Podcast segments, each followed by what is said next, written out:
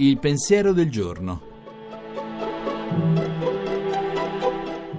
In studio Adriano Fabris, professore ordinario di filosofia morale all'Università di Pisa.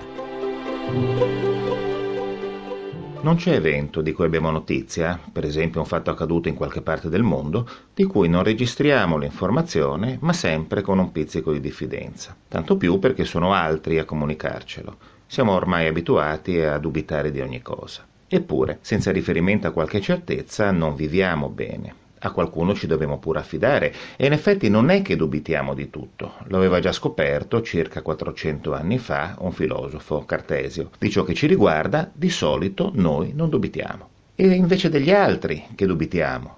E negli altri per lo più che abbiamo scarsa fiducia, in quello che dicono, in quello che fanno diffidiamo soprattutto di quelle persone o di quelle categorie di persone che ci hanno deluso di più. Sono coloro, ad esempio, che ci hanno fatto tante promesse, sempre disattese, sono coloro che avevano la possibilità di fare qualcosa a vantaggio di tutti e non lo hanno fatto. Abbiamo ragione in questi casi a essere delusi ma sbagliamo se facciamo della diffidenza la nostra regola di vita. Un altro filosofo, questa volta del mondo antico, Platone, sottolineava che se un uomo ci fa un torto non dobbiamo ritenere malvagia l'umanità intera. Senza un'apertura di credito, infatti, nessuna interazione è possibile.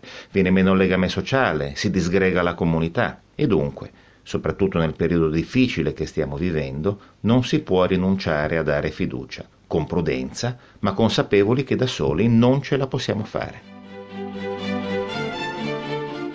La trasmissione si può riascoltare e scaricare in podcast dal sito pensierodelgiorno.rai.it.